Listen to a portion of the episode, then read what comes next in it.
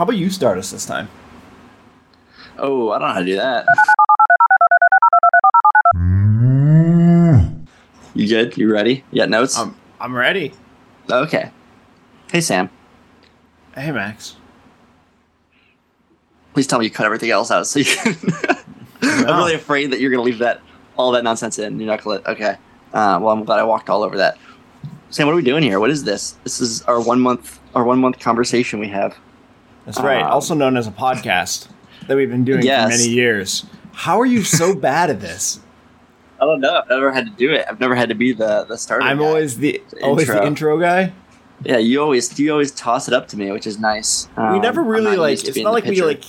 Yeah, we didn't. We didn't sit down and decide that I was going to be the introducer one day. Like it just became that way, and and maybe You're the older brother. Maybe I'm under. feels Oh, it was a, it's a sign of deference. It is, yeah. Uh huh. Some. Why do I not believe that? I think you're uh, a professional when it comes to this, and I always let you lead the the way. You spend a lot It's more true. time. I guess I had more Um, these kind of podcasting things. experience than you. That's true. Yeah, I haven't done any any other uh, podcast but this one, and so I feel like I just had to I kind of deferred to you on on how does one start a podcast. You know, what would be probably smart is just to come up with a like a, tr- a straight up standard way we start every episode, because then we're just there and we're in it. Because I think that's what good podcasts do. But- yeah, that, I mean that's what we do as well. But the the standard thing is just me bullshitting for a couple of seconds, and then we're in Okay. it. That's true. And then we have our in it. awesome little uh, little stinger of the phone uh, and the moo. Yeah, I wonder, you know, if we do you should ever update that, or do you think that's that's it forever? Probably I that's remember it it took forever. me right? a surprisingly long time to make that. Yeah, if someone comes up with anything else, feel free to send it in. But we're not Yeah. gonna personally take the time. Probably, can- probably not. We can barely make the time to sit down and talk to each other. That's Um, true. It is the middle of the afternoon of a weekday right now. Your lunch break, I'm presuming. I just Yeah. finished eating lunch. Yep, we're we're just two busy business folk, you know. Busy, busy bees. and that's basically the premise of this podcast. That's right. Fields of work. boys about doing- talking about two- work. two boys doing business. That's Um, right. Two business boys. Max, what are you reading right now? We're checking in. Checking Yeah, round is a thing in. we do to get checked in. I uh, I well, we've talked about this before. Are you a multiple books at once kind of guy?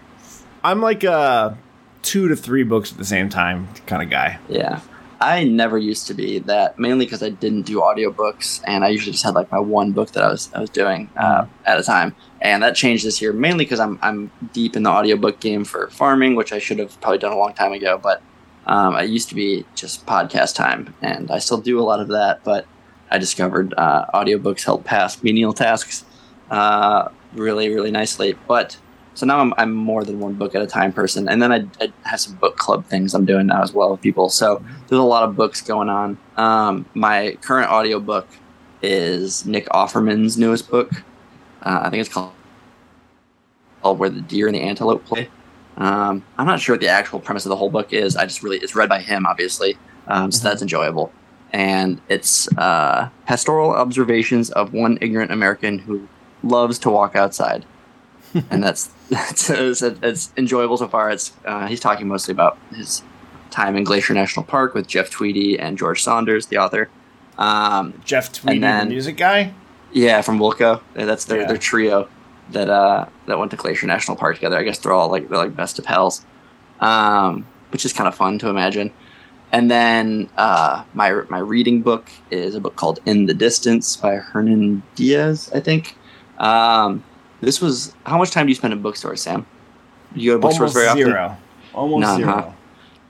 I spend a, a lot of my time um, in various bookstores and book related things because of Kira's bookstore, and we both just love books in general. Um, and I don't normally bookstores overwhelm me. I don't know. Do they overwhelm you? Nah, I, I love. can't. I like them. I like wandering I around, know, I finding love- cool stuff. I love them, but I think I'm always just like the the thought of picking one or two books to leave there with is a daunting thing. Um, and the way we fix that in our household is to just go more. Um, then we could pick out more books if you make them individual trips. But last time I was there, normally I have a mission. I'm following my Goodreads. I'm looking for something that I know is out or an author that I like. Um, and we did some some birthday celebrations for me, different things last month, and one of them was to go to some independent bookstores in Nashville. And, um, while we were in one of them, I was just trying to challenge myself to grab something, you know, read the back of it, find something that was not already on my radar, and, and walk away with it. Um, and I did that, and that's the book I'm reading right now, the, In the Distance, um, which it was a, a, Pulitzer Prize finalist, so it's like you know, obviously a well-renowned book. Um, it's given off big. Did you ever read The Alchemist? Like Paulo yeah. Coelho. Yeah. Alchemist vibes, and maybe a little, a little bit Steinbeck, East of Eden, or Grapes of Wrath style. Um, it's kind of like an epic journey of one guy um, during the the gold rush, essentially in the United States. It's a little depressing, a little sad. Um, it kind of has that feel like you like here. It has that feeling of a book that seems like there's definitely some allegory and metaphor that I'm not picking up on. Uh, like I feel vague, like I'm reading feelings, this. Vague feelings of like I'm not quite smart enough for this. Yes, and that has been happening a little bit. Those partly part of that is becoming because it was a, a Pulitzer Prize finalist. I'm thinking like you know, this is a heavy hit, and something about this book really caught, um, you know, stuck stuck out to people. And I am not currently, you know, so into it that I would nominate it for the Pulitzer Prize in literature. But you know what? That's uh, they don't give it to me to give out. I can't. I can't grok maybe yeah, it's not called, message. It's not called the Max Prize. Yeah, so uh, I'm enjoying it, but uh, it was definitely like a different pick for me. And then I'm also reading The Hobbit currently with a group of people in a little book Club, and I've read it before, but reading again um, very slowly. And then I'm reading Crime and Punishment uh, in a book club that I do with my friend Miles. Um, we're nearing the end of that, um, and I've actually really been enjoying that book quite a bit. Um, I'm a I've been wanting to dabble in Russian literature for a while, and uh, this was a good one to wow. book club it. I think with. Um, Congratulations on the most pretentious sentence you've ever said. I know, I know. I yeah, yeah. That's not great. Um, there might be worse ones out there that I could have said, but I think Crime and Punishment's probably towards the top. I've been um, wanting yeah. to dabble in Russian yeah. literature. Mm, yes. I mean, I'm not one to talk. I also uh, I read I read some Russian literature last year, so. Yeah, I feel like you. I think you may even egged me on a little bit to at least. I mean, it wasn't Crime and Punishment. What did I read, read again? War and Peace. War and Peace. Oh yeah, and I read that entirely on my phone. Is that weird? That's that sounds brutal. That's just how. The best part is, I think that's how Tolstoy wanted you to read it. Yeah, his exactly. original. You know, there's certain directors that want you to see the movie in the theaters, but Tolstoy, uh-huh. he really wants you to read it on your phone. Yeah. Um, but I think that's all of the ones that are currently bouncing around. I mean, I'm I'm on a pretty good reading pace this year. Um, but maybe at the end of the year we can recap. I think it's always fun to you read quite a bit. Um, maybe we can maybe that's what we can do at some point. Have a guest on and talk about books because our family right. are big are big readers as well. But I kind of enjoy I enjoy hearing what other people are, are reading these days. What about you? Cool. You usually read some, right. some work stuff. I'm actually reading very little work stuff right now. I've been making a concerted effort for the better part of the year to read more fiction. Uh, nice. So I read The Girl with the Dragon Tattoo recently, devoured that. It was a very fast read, very compelling, a lot of fun. I mean, fun is the wrong word because some terrible things happen in that book, but yeah. it was fun to read, I guess. Um, are you are you gonna do mm-hmm. the other anything else in that series or no? Yeah, I'm gonna read. I'll, I'll, I'll read the other ones. I think I got okay. them all from Kira actually. Uh, yeah, I couldn't remember what other ones you picked up. I think there were the, there's three. I think right. Yeah, I think there's three. I just found out that that author is dead. I kind of thought yeah. that that person. I thought that author was writing somewhat recently still, but he passed away not that you know, a little while ago. Yep, definitely thought uh, they're more contemporary. Other than that, my uh, version of Crime and Punishment is that I'm reading the Iliad. Uh, yeah, that's pretty pretentious. Yeah, a little bit. Uh, I've, I've, decided that I want to try to read more of kind of the the great books, especially the ones, some of the ones maybe that we read parts of in high school because I was an idiot in high school and I didn't know what I was reading. So, reading the Iliad right now, only like a third of the way through it. It's very long. You might even call it an epic poem. Hmm. Um, you should, yeah, you should, you should patent that. That's a good, that's a good term for it. Yeah, I'm reading the Alexander Pope translation, which is remarkably good because I don't like, I don't understand how you translate something out of like, ancient Greek but retain the rhyming scheme. Uh, it's, yeah. I don't know, it blows my mind every time I uh, sit down and and read it. And then I've been working my way through the Remembrance of Earth's Past trilogy which the first book of that is the three body problem, uh, mm-hmm. which is like hard sci-fi, and it is so good. I just read The Dark Forest, which is the second book in that series, and usually when I'm reading a trilogy or a series like that, I don't go immediately from book to book. I usually intersperse with some other book that I'm reading, but. Yeah. I found The Dark Forest so compelling that I immediately started Death's End, Death's End which is the third book uh, in that series. I've heard that one recommended quite a bit for if you're looking for other sci-fi. I think that's the one that always Yeah. comes up uh, when you, someone finishes like an Andy Weir book or something, you know, from Project Hail Mary or Yeah, The Martian. It's that, real. that series comes it's up. real good. It's real unique and hard to even talk about, but it's yeah, it's really good. Cool. I'll add it to my list. I need Alright. some. I need some. I think after a thing like Crime and Punishment, I need some some sci-fi in my life. Yeah, it's not necessarily an easy read. I mean, it's also it was written originally in Mandarin, I believe, so it's translated. Um, but the translation is seems really smooth. Like every once in a while, you kind of get a sense that it's a translation, but mostly you don't. Yeah. Cool beans. Cool beans. Checked in. Checked in. Let's do it. All right, what's going on at the farm?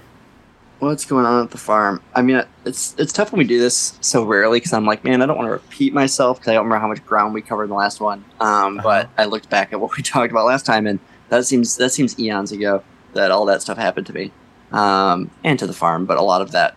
The last was episode is when we like talked about your wound and everything, right? Yeah, my finger, Yeah, my allergic yeah. reaction, blah blah blah. Um, there was a kids And camp on the we'll, farm. maybe there'll like be that. less body horror in this episode. I, yeah, I there should be a lot less. I don't think anything. Uh, Unless I, unless can- I bring some. yeah, unless you bring something to the table, um, I think we'll be okay, and, and people can can I continue eating their lunch while listening to this. Um, but and that's that's a guarantee we around here. We uh, let's see what's going on at the farm.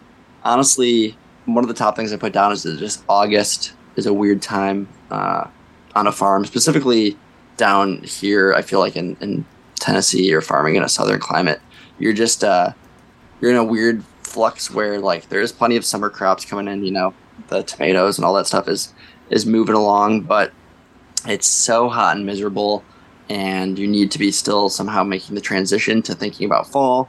And thinking about fall when it's 95 degrees outside is kind of tough to do.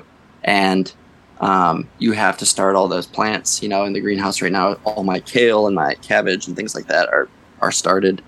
And you know, those are cold weather crops. They thrive under uh, conditions that are not, let's say, 95 degrees. So um, you need to somehow thread the needle of like getting them in the ground and keeping them alive so that they will have um, the chance to, to be there when you need them in the fall um, and they have enough time to mature. But um, somehow in Michigan, it feels a little bit more normal to be planting, you know, things for fall in, in early August um, because you can almost feel like you can at least tell that you're getting there. And down here, that doesn't seem like it's on the horizon. You know, it seems it seems a long way off. And so, you know, there's a lot to do to prepare things for that. Whether that's just taking beds on the farm that have been dormant for a while. I pulled a crop out of them a while ago, or let's say, which is kind of true this year, weeds took over a bed and I lost it to whatever was going on. And so, um, you know, some beds are tarped, some are just out of control and had to be mowed. And um, I'm basically trying to like you're you're trying to do like rehab essentially on the farm of of getting things back into a shape where you feel like you know you can plant them and and not uh, have to worry about them you know either shriveling up or being eaten by a pest or just being conquered by weeds. So um, this week is kind of the start of all of that for me. You know, it's we're we're pulling tarps off, we're adding compost, we're preparing things while at the same time trying to uh, maintain the the crops that are enjoying this weather. And it's just a little bit of a, a dance where you're kind of figure out. It feels almost like the crops are kind of sparse right now, and it seems odd to me when I'm used to uh, up north that you know July and August, um, more July, but you are you are in your thick of it. You are the most um, stuff you'll be bringing in from the field. It feels like, and down here that's a little less true. So I'm just trying to to continue to get used to that, considering this is only my second season um, in a situation like this. So um, all in all, things are things are good. I think you know there's uh, plenty of things that when I look out the window that I'm a little like I got to get to that, got to get to that, but. You know, I know you were feeling kind of long. overwhelmed, overwhelmed before. Is that still the case, or are you feeling more Um, whelmed? I'm I'm more whelmed. It's definitely um, I've there's a couple things that were hanging over my head in terms of big cast that I feel like I've kind of wrangled in, and and part of that was you know I think I may have talked about this, but part of that was just putting the the flail mower on the tractor and going out and mowing all these beds that um, I knew were kind of done and toast, and and you know the crop either didn't last very long or um, it just wasn't going to do well anymore. You know, I went out there and mowed them down, and that felt great. You know, that it felt good to just visually look out at the farm and not see these like eyesores that are, oh, that's a, a four foot tall weed. Um, so you know, you have to sometimes you have to settle for a crude tool like mowing it down versus going out and hand weeding or doing something that would have, you know, potentially um, not been as catastrophic. But um, the farm is definitely in, in better shape, and that's to say that there's still plenty of things that you know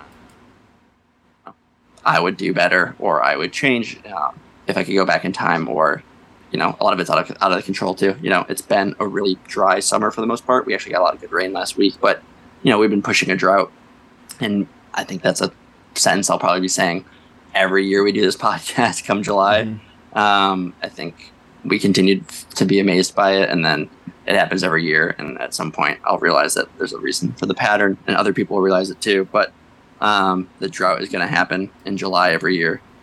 But uh, so there's just been some disease, some pest stuff, all the usual things.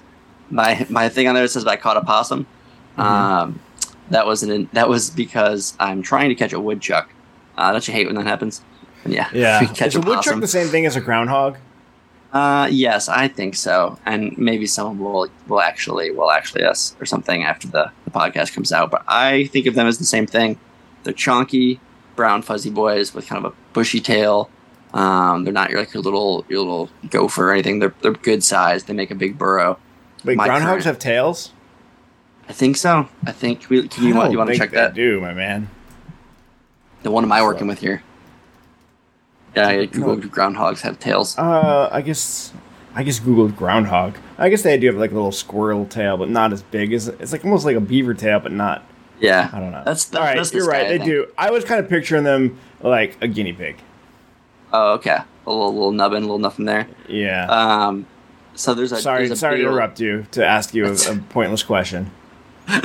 so the uh, the the woodchuck has been uh, just really going to town on the farm this year. You know, I think last year there was hints of it when he was eating the cover crop in one of the fields, and I was kind of like, ah, oh, it's fine, it's just cover crop. Little did I know I was just building him up to become a monster that would then just move on, obviously, to other crops. And he has down the greens on them, and I put up an electric fence. Electric fence wasn't doing nearly enough, um, and uh, he just kept getting in there and kept. He essentially rolled around uh, in the dirt and like just played in the dirt. But in that dirt were a bunch of baby carrot seeds that I was hoping would germinate, and uh, and instead I don't think will now. Um, so you know that's there's just a lot of little things that he's been doing, and so I thought, okay, I gotta do something about this. I'm gonna put out a live trap, uh, and I did, and I was like, I don't really know how I'm gonna. I don't know what a woodchuck likes that a possum doesn't. You know. Um, and if you, wood. if you have any hints, let me know. Wood. If a woodchuck could chuck wood. Oh, if, I mean, it, if it's could chuck, you were never mind. Yeah. See, and uh, and maybe sweet potato greens are what I should be putting in there because that seems to be what he's mostly into. Uh, maybe some Nutella on there or something. But anyways, I put it out there. You catch it. You catch a Sam with some Nutella on. It. Yeah. this uh, I was told from a, a, a, reliable source that they love pizza crust. I thought, who doesn't? Yeah. that makes sense. So I threw some pizza crust in the live trap and came out. And first night, nothing. Second night, um, possum. Got it. Caught myself a possum. and so um, These, which is not, not really helpful because a possum's not gonna like eating your garden. In fact, aren't they gonna like eat ticks and stuff? Yeah, I don't think. I think of the things I could have caught, the least uh, helpful in terms of like to get rid of it. And so I, I put the thing in the back of the cat. I drove drove to a corner of the farm and um, and let him go. And you know, uh, maybe he'll make it back. But so as far um, as you know, you just like drove him home. Yeah, that's true. But we were trying to know this. Do you think they swim across the creek? I put them on the other side of the creek. Oh, yeah, maybe not. Um, so maybe that's progress. Oh no, the cat's in my lap. About to make a giant disaster. Oh no, cat, you are all tangled up in here. Time out. Time out. Time out. This cat is wrapped six ways around this board. Okay, we're good. Uh, whew, sorry about that. Um, so yeah, mo- relocated the possum, reset the trap. I'll keep you. This is our new thing now. Is we're going to be tracking what, um, what, What am you I catch. catching? Yeah. What is your If you next? had, if you I had to think- guess, what do you think the next thing will be? I, I want to say the same possum. Probably. I should have tagged it with something just to see if it's the same one. And uh, I'm hoping woodchuck. I could see armadillo. We have a lot of armadillos on the farm. That's I don't cool. know. It is cool, but I think uh, I've been told that they also dig in the soil quite a bit, and that maybe my the the spot that I thought was a woodchuck playing in the soil could be an armadillo digging. Um, Hmm. So I guess that would be progress if I caught one of those as well. We'll see. I'm just looking for. I'm looking to catch something that I feel like you know by moving it, I'm, I'm making some type of progress. Um, Right. And who knows? You're right. They might all just be coming straight back. I'm not sure how far you have to move a woodchuck before he decides to make that his new home. Um, maybe it's 50 feet. Maybe it's like miles. Um, so we're, we'll see what happens. It's just been a lot of pest pressure, and I think someone's pointed out that I think that's probably partly drought related because as food sources for them maybe got a little tougher to find or their normal go-to spots. They discovered a pretty lush bed of sweet potato greens and other things they could eat, and they bounced over Right. and and started eating that. So um, it's all it's all connected in a way, and you know I'm we're rolling with it, just planting more stuff, trying to cover things in unique ways to um, give it a chance to maybe get to a point where the woodchuck will move on to something else. Um, but let's see what else is new. I have on here chickens were in pasture no longer, um, which is a weird way to put it. That we we were moving the chickens to a spot that was more shady and like giving them some primo some primo grass bug situation, and they they have an electric fence that I put up around them out in the field. And as we learn, learned, what does that do? What's electrics do? It's nothing. It's laughable to a chicken. Um, it doesn't seem to be shocking them really. And so this time I didn't even worry about putting the solar panel thing out there to try and keep it electrified. I was just hoping to loosely keep them in. Um, and they discovered that you know they can cram their like a cat. They can cram their little bodies to the tiniest little hole. And so they were kind of like it literally looked a little bit like Harry Potter and being at like nine and three quarters and just running through the brick wall. They would kind of just run up to the they just run up to the netting and just push themselves straight through it. It was incredible. And so at least eight to ten a day were getting out and just going in the forest and having a great time, going down by the pond that was over there, um, just eating everything they could out there. And I thought mostly that it was fine. Um, and then one day, Kira and I were like, we should count. We haven't counted the chickens in a while. I feel like something looks a little off. We counted the first day. We were down one. We were down at 25 hens. We're like, okay, maybe she's out and about right now and not around. So next day I go to count again. That time I counted 23, and I was like, that's not great. It's been you know less than 24 hours, and I'm missing apparently now three chickens. And we go to count again, and we're missing like four now or five. And so we made the, the and we started seeing some signs of, of distress. We saw some feathers uh, outside the run um, in a way that wasn't like this chicken just lost a couple of feathers, but more of like a this, this chicken was swooped by a hawk or something, like a lot of Yeah. feathers and um, no no bodies to, to account for. And so we made the, the call to you know we gotta we gotta get these these chickens back home. We gotta bring our bring home more chickens. And so we, we loaded up the well first we had to catch them all. It was broad daylight. It wasn't like the morning when they were just all cozied up inside. Um, which is the best time to move chickens if you're going to move your chickens. Chickens don't generally like to be caught. They don't, and yeah, it's um, they're very elusive, they're very quick. Um, they are hard to grab the little feet. Anything you gotta get, it's hard to get a hand on them, especially when they have a giant area that they can run around in. You know, we're not playing this in a fair like little eight foot by eight foot space. We're out in the the pasture. So, Kira and I got the catching, and we caught of of the twenty one that we would end up grabbing. We grabbed seventeen, I think, maybe sixteen, which is pretty good. I mean, like if I was gonna have, Who's I- who's better at catching chickens? I think I think I was doing a better job snagging them, um, but it needs to be a two person operation because they're not going to get near Okay. you unless you have someone else kind of forced them towards you. Um, But I've also had more experience catching chickens, um, and I would I would say sixteen out of twenty one. Like I'd be proud to have that on my chicken card, you know, my chicken baseball card that I have. Wait, so where It's are the other five? So the other five, we were they were just being too hard to catch. We thought, you know what, they'll follow us as we kind of work our way back over across the street. So we started pulling. I pulled the rolling hutch back over to the farm, put them back in their little fenced-in pen, right by the tiny house. Now we can watch chicken TV again out our living room window. Nice. So, which is good entertainment to have back. And as soon as we did that, the other ones kind of started working that way. Caught one just loose out there, which was pretty impressive. And then we went back and between the two of us managed to catch the, the last couple outdoor uh, loose chickens and brought them all back. Um, recounted to see kind of what we actually were at, and I think the final number was that we have lost seven chickens Oh, in their time over there. in like a couple Um, of days. Yeah. So That's we're down great. to twenty. We're down to twenty-one hens, and that was after we had brought two out from um, the owners. They had two at their house, and they brought them out to the farm because they just wanted to bring them all together. So, yeah, we were we were really we were really taking a hit, um, and so we, we brought them out there, and now they're back over safe over here. And I think there's a there is a situation where we could probably get them back over in the pasture, but they need to be uh, fenced in with an electric fence that has tighter. There's one piece of fence we have that has tighter holes that they cannot fit through, and um, we need to either get more of that before we put them back out there because they're definitely happier uh, in the pasture. But you know what? They also were getting swooped like crazy, um, and they're not money makers to begin with, and now they're definitely not, definitely not money makers at all. Um, so that was been that's been the chicken drama. I mean, Flossie again. You might be asking, what did Flossie do during all this? Isn't this his job? And Yeah. you know, I think it was I think it was too big of a task for one goose. Um, I just think he couldn't keep them in the run. They were all too busy trying to get to the other side of the fence and out the pond. So I think this just solidifies why I don't like chickens. And um, I don't, I don't know. We might add some more to try and get our number back up to a reasonable amount um, to at least try and make a little bit of money back on them. But so the chickens, yeah, they got a vacation, but it was short lived as soon as uh, they got a little too Uh-huh. bold. I'm saying it sounds like they brought it on themselves. They did. I mean, they didn't. Ha- they had a giant area fenced in of Yeah. shade and good grass. It didn't have a pond, but it had everything else they'd want, and uh, that wasn't it wasn't enough for them. So you know what? I think there's a life lesson in there for them uh, if they choose to see it.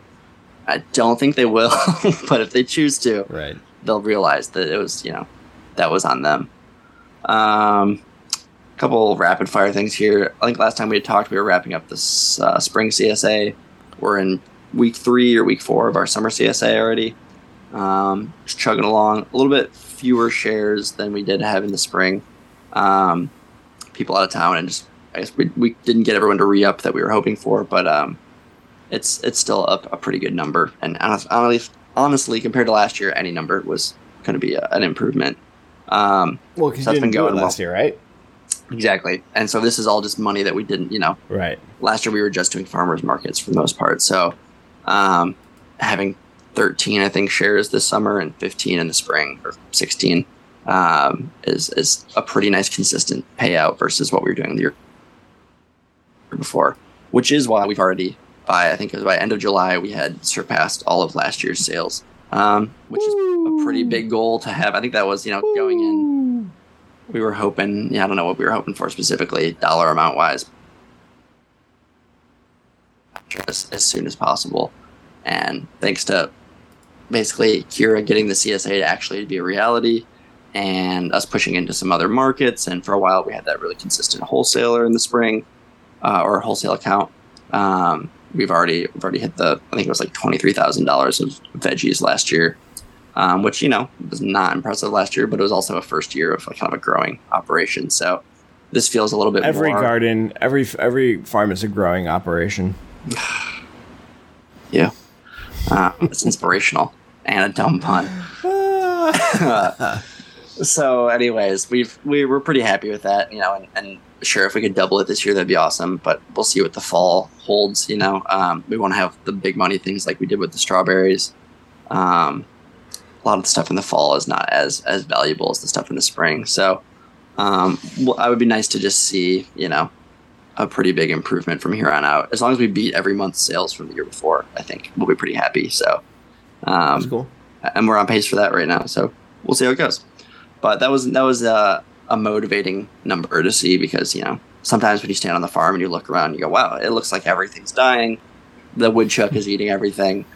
Chickens are vanishing. You know, all this, all these different things are happening on the farm. You think that uh, you're not making any money, and it's nice to see that you know what after all of that we're still you know doing way better than we were last year so Right. uh, that's that's a motivating thing to see so we'll see if we can keep that pace up uh, or not through the last couple months um, oh, and the, the last little thing I've got to mention on here is that we just this was a goal for last year that we never got around to but this year we've been pickling and preserving and using a lot of our seconds um, we have a commercial kitchen finally up and running in what the barn. seconds?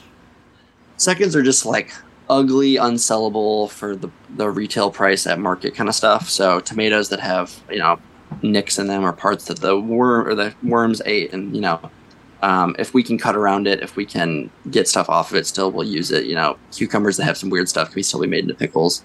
Um, so that's kind of what we've been trying to do. We took a lot of our extra garlic scapes or baby garlic and extra basil to make pesto. Um, and we've been doing stuff like that. We had a chef helping us for a while, but we kind of also just started making some on our own. And people seem really into it. And it's a nice way to kind of see um, our waste go down. Um, and half the time, the thing you end up selling, you know, the pesto, the tomato sauce is probably worth more than what you were going to just sell the tomatoes themselves for. So um, we're hoping to push into that a little bit more going into the fall and have a lot of that stuff come winter that, you know, we could be selling to make money off of uh, in the slow months. So there'll be some updates about that. We've done done some kimchi, sauerkraut, tomato sauce, pesto, pickled fennel, and dill pickles. I think in the current lineup. Um, so we're gonna keep going with that. I've got like 100 pounds of cucumbers currently in the cooler, so I think it's gonna be a dill pickle week. Nice. But yeah, so that's pretty much that's a lot of stuff. That's pretty much everything on the farm currently. See any snakes recently? You know, it's been a pretty snake free year um, compared to what I feel like I was running into last year. I think we've seen one live snake, one dead snake on the property. Um, none of the, the usual spots on the farm this year compared to last year. But I have some tarps to move this week, and that's usually their, their favorite spot. So we'll keep an eye out under the tarps and, and let you know if I see any if I see any cool snakes. I'll take a picture if I do. We did see we did see one of the cow killer ants. Uh, oh, two weeks ago, and that was startling. Don't love to see it.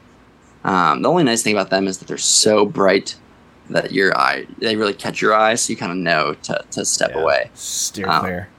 I can't remember if we talked about them last year, but they're they're fuzzy red and black uh, flightless wasps. They look like big ants, and supposedly, you know, their their sting could could kill a cow.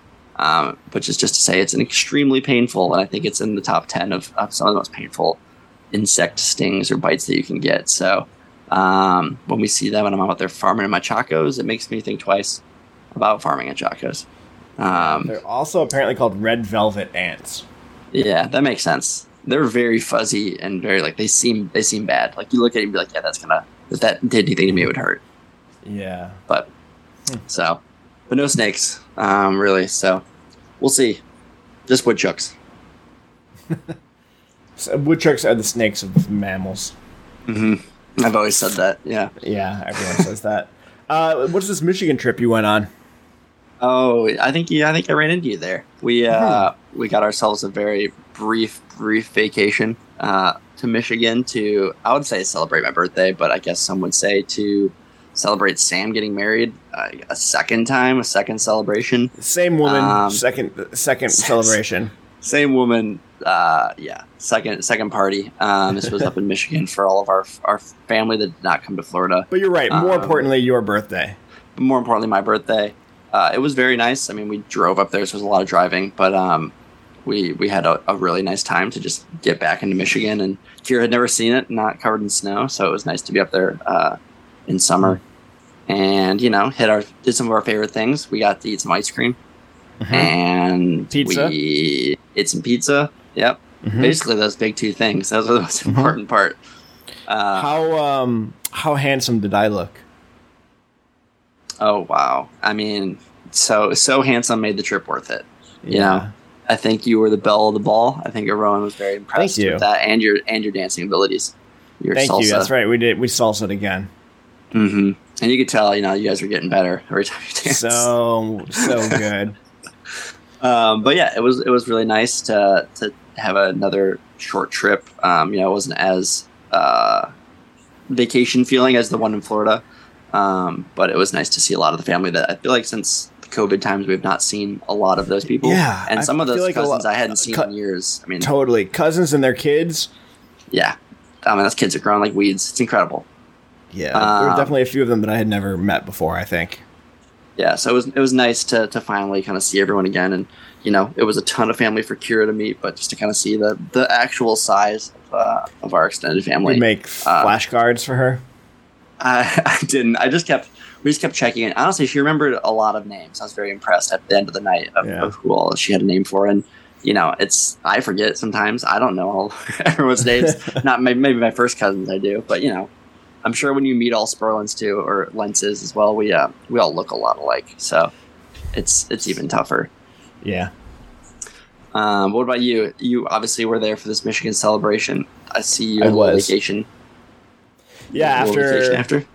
after that, Emily and I went to Cape Cod, visited her parents, stayed with them, uh, which is always a good time. Um, I've started renting a road bike when I go there because there's a good rail trail that goes basically 25 miles from their house. So I did two rides by myself on that on the trail, and then Emily came uh, for one of them. We ended up doing like I think together we did 38 miles on that ride, and then I did one shorter one by myself and one longer one by myself. And I forgot to bring my swim buoy, so I couldn't do any swim workouts uh, in the Cape or at the Cape forgot- in the water there. Hold up. You forgot your what? My swim buoy. What's that? It is a buoy that you basically attach to yourself with a long lanyard so that when you're Mhm. open water swimming and you A, you're more visible to boats. B, if you're ha- if you if you catch yourself in a tight spot, you can just hold onto your buoy and float uh, instead Nice. of drowning. So I didn't bring mine, and therefore I didn't want to go open water swimming without it. Always travel with your swim buoy. I know, right? It's like uh, what, towel and hitch and hitch, hitchhiker. Um, But yeah, I forgot my buoy. But that, I mean, we still swam. Just like you know, I floated on some noodles in, uh, at the beach in front of their house. I just didn't do an actual swim workout. They don't let you bring your swim buoy out during the race, do they? They do not. It's a shame. It is a shame. Yeah. um. So yeah, ate some seafood as well. Went to the beach. A couple. Went to our favorite restaurants. It was uh, it was good. A week is you know, not. It's it's on the one hand feels like a lot of time, but also on the other larger hand feels very short. And back back to work as of yesterday. Um, my foot's all better for the most part. I think last time we talked, I was still recovering from my uh, tendonitis, which I was wearing. I think I may have even been wearing a boot for the recording. It's not gout, as much as you all like to make fun of me for uh, when we were in Michigan. It's definitely not gout, but I had a, an owie foot for a while, and it feels mostly better. Although there was a slight, a slight twinge the last couple of days. I'm hoping it's not really anything, and I'll be fine. Um, because I've started running again. I took a couple of weeks completely off from running. I, I took one, like a week and a half completely off from everything, and then multiple weeks off from running, but starting to cycle and swim. Oh, now you I'm did run. back to doing everything. You did run in Michigan. We ran together. Well, yeah, that was after that was after Yeah. my several weeks of not running. Yeah. So I have one last race, basically a little over a month uh, from now, and then I'll figure out what I want to do next, what I want my training to look like over the fall and the winter. Probably very similar to what it is right now. Um, what else is going on? I think last time we mentioned that the DAO stuff was transitioning from our initiative construct to a circle, which is a more permanent structure within the Ready's structure. That is officially gone through. The so now we have, yeah. What are some other circles or examples inside Sure. there? So if there's this now, So we have- circle, what else is there? we have a training circle, we have a hiring circle, we have a growth circle, we have a transformation circle, and now the DAO circle actually lives inside of transformation circle. Okay, gotcha. Yeah. Those are kind of just overarching like projects, or just you know, Basically, they're ongoing um, processes that are as permanent as something can really be in an organization where we're always going to have work to be done in those spaces and um, as circles, they are able to essentially do their own governance or make their own rules over their um, what we would call an area of concentrated authority. So our hiring circle has been given the authority, all things hiring. They can make decisions about hiring within that circle without mm-hmm. having to have everybody in the ready weigh in on those things. The people in the hiring circle weigh in on hiring on hiring stuff. Um, and you know that's true for growth, which is all of our um, efforts for selling projects, kind of like a sales circle and then yeah. same thing with training and, and so on. So DAO has its own now. We're still just uh, my partner Tanisi and I working in that one, but there will be um, opportunities for more of our colleagues to get involved very soon. Is there is there much interest from other people? People seem yeah. There's a handful of people who have definitely been engaging and finding ways to do stuff with us, and I think there will be a few more people who will opt in when it becomes more obvious how to do so. Um, yeah. So yeah, it, it, definitely won't be everybody. No, nor do we really have the capacity to like metabolize everybody's interest at the same time. But we'll be. Um, we want to. Part of the reason of becoming a circle is so that it's not just Tanisi and I doing this work, and that we can create roles and opportunities for other people to do this work and also get paid. Because part of the um, part of our charter as a circle is to get funding uh, from kind of the center of the ready uh, for the next few months to pay people to do the work of DAO Circle while eventually, hopefully soon, uh, the DAO Circle will be able to sustain itself with its own revenue that it's bringing in through projects, but not quite at that level yet. Uh, so we're being subsidized by the rest of the ready still. Gotcha. Did that? We talked about this very briefly. Was there much of a setback within the world of DAO when the, the crypto kind of fell out yeah. for a little bit there? Or yeah, I mean, there's definitely sure stands currently. No, it's still pretty pretty uh, pretty bear market right now, and yeah. it has affected the willingness or the interest of many DAOs to spend money on things like workshops or consulting. Um, mm-hmm. But also, I mean, the crypto market is so volatile it could turn around really at any point. Uh, so we don't want to completely disappear.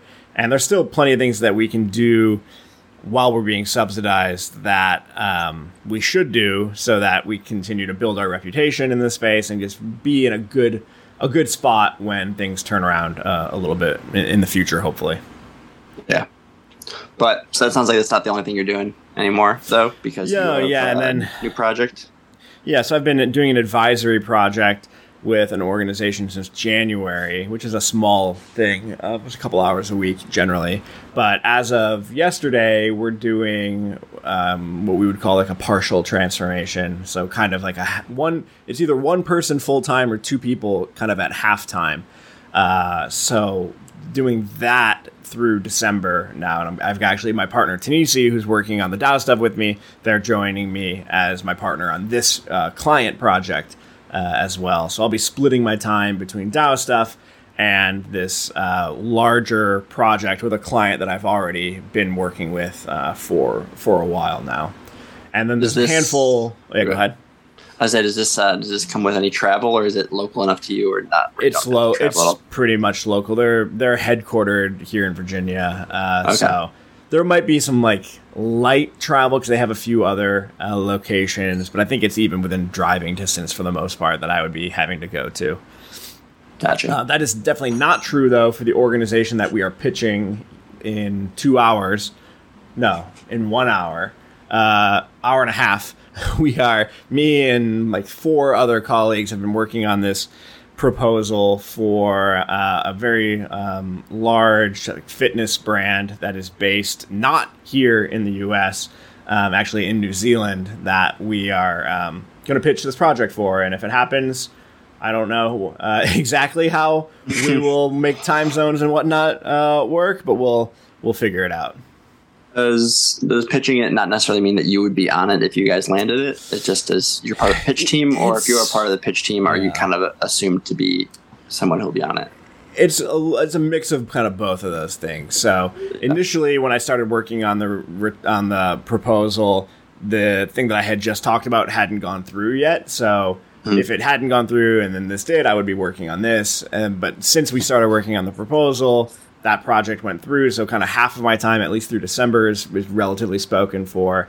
Um, yeah. I think if this project were to go through, I would probably have kind of an advisory sort of role on it. So I wouldn't necessarily be kind of the face of the project to the client, but I could see myself potentially using a third, maybe even up to a half of my time um, supporting this project as well. And the DAO stuff would take a major uh, kind of step back, um, yeah. which is fine. Like I kind of want to figure out ways to enable other people to step into DAO stuff, and if it if if the best use of my experience at the ready is probably um, to you know help sell some things like this and then service them uh, as well. Gotcha. Do you do you have one thing that you enjoy doing more than than others? Do you have you come to really like the DAO work, or do you kind of uh, are you kind of excited to, to be getting more into projects, or, or do you even enjoy pitching projects more than actually starting them? You know what I mean? No, like, I, I like whatever I haven't been doing for a while is what is most attractive to me. Yeah. Uh, so you know, I've been doing this DAO stuff for a while, so there's an element. Like I really enjoy kind of the um, what you call sort of the blue ocean sort of mm-hmm. approach to the DAO stuff. Like there's not we're we're creating stuff from scratch over there for the most part and like figuring things out, which on some days is really fun and other days it's really frustrating. So part of me yeah. is actually kind of excited to be working at least on a halftime uh, transformation project right now. It's somehow I don't know. It, it feels like I'm contributing more to the the ready because I'm actually bringing money in as opposed yeah. to spending money uh, from the ready. Um, I don't want to completely like lose the the DAO stuff. I do think it's important. It's an important bet for our future, and there's interesting work to be done there. But there's also just not a lot of paid work in that right now. Um, so I'm looking yeah. forward to, to doing this kind of more clienty type stuff. I like selling projects as well. Um, I I want to get better at selling projects and not having to necessarily work on them um, yeah. because obviously that doesn't scale super great. So that's a kind of a growth edge for me to figure out. Um, but we'll uh, yeah we'll we'll see. You can imagine that's a potential future role at the Ready is to just be a, a, a person who does lock down these these clients and then hands them off to people who who maybe yeah. don't enjoy doing that nearly as much. And I've definitely done that uh, a, decent, a couple of times at, at the Ready. And the folks who have been around the Ready for a while now tend to take on kind of more of that because we're just, we have more experience talking about what we do and how to tailor mm-hmm. that to people who are buying what we do. Um, so, yeah, it's definitely a thing that I'm decent at. At least that's what I say right now. We'll see in a couple of hours how this pitch goes. Yeah, we need, we need to hop off this thing so you can go get your game face on. Totally, totally need to get my game face on. At least run through my uh, the couple of slides that I'm going to be responsible for. Make sure I have something to say. Yeah, you have them in. Are they in rhyme? Are they are they done in that song? Are they just? Yeah, I'm going to do them. I'm going to do them um, kind of as if they were the Iliad. Okay, that's smart. That's smart. Um, yeah, I'm, I'm going to Homer. Really. I'm going to Homerify my uh, my slides. Yeah, I think that. I mean, that's gonna make you stand out. And isn't that? Well, yeah, you, you, know, the the ten minutes of a ninety minute presentation that I am responsible for will be in yeah. rhyming verse, so that'll be good. They're gonna be like, I don't really want to hire the whole company, but that guy right there, we like that guy. We want, we want him. It's, it's it'll be more like audition. it'll be more like everything you all just said made a lot of sense, except for that guy. He kind of lost us for the ten minutes where he was rhyming his. uh his part, and he wasn't rapping either. He was apparently he was trying to like do a poem. I don't know what it was. Yeah. Oh, I'm just thinking it's it's an idea, you know. Wouldn't I'll hurt. let you know how it goes. Yeah, please do. Uh, maybe we'll talk before uh, another whole month, and we can get a more a more. We say that we say that literally at the end of every episode, and it it's kind of our sign off. It's kind of our kind sign off that we do. Kind of is our sign off. We we make each other feel bad for how infrequently we do this, and then we say goodbye. Well, I just like the idea that one of these days we'll do an episode where we don't just have to cover updates on both of our work lives and we can dive into a topic. I'm not sure what that topic yeah. would even be. We, yeah, come up with a topic right now. Tease a topic that we would do next time. You know the the intricacies of using a live trap to not catch woodchucks.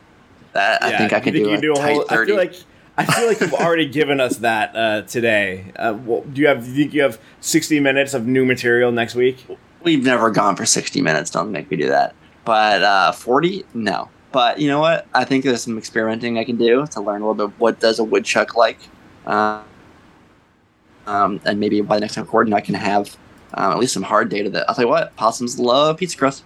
Um, and don't like when people pick up the crate that they're in to let them out and out into nature. I had to straight up dump that guy out like he was garbage. He would not let go. Um, Really, he wanted to And you know stay in the cage. Yeah, and you know what dumping them out does? Puts them right at your feet. Yeah. Yeah, excited so- about that? Were you excited about Um, that? No, no, but I guess what I wasn't doing wearing chacos when I did that. So you could You're say smart man. quite a bit. I've learned quite a bit. Exactly. Come a long way. All right. Um, all right. Well, you need to go. You need to go do actual work and stuff. I do. All right, dude. I'll talk to you later. Good to talk to you. See you. Yep. Bye.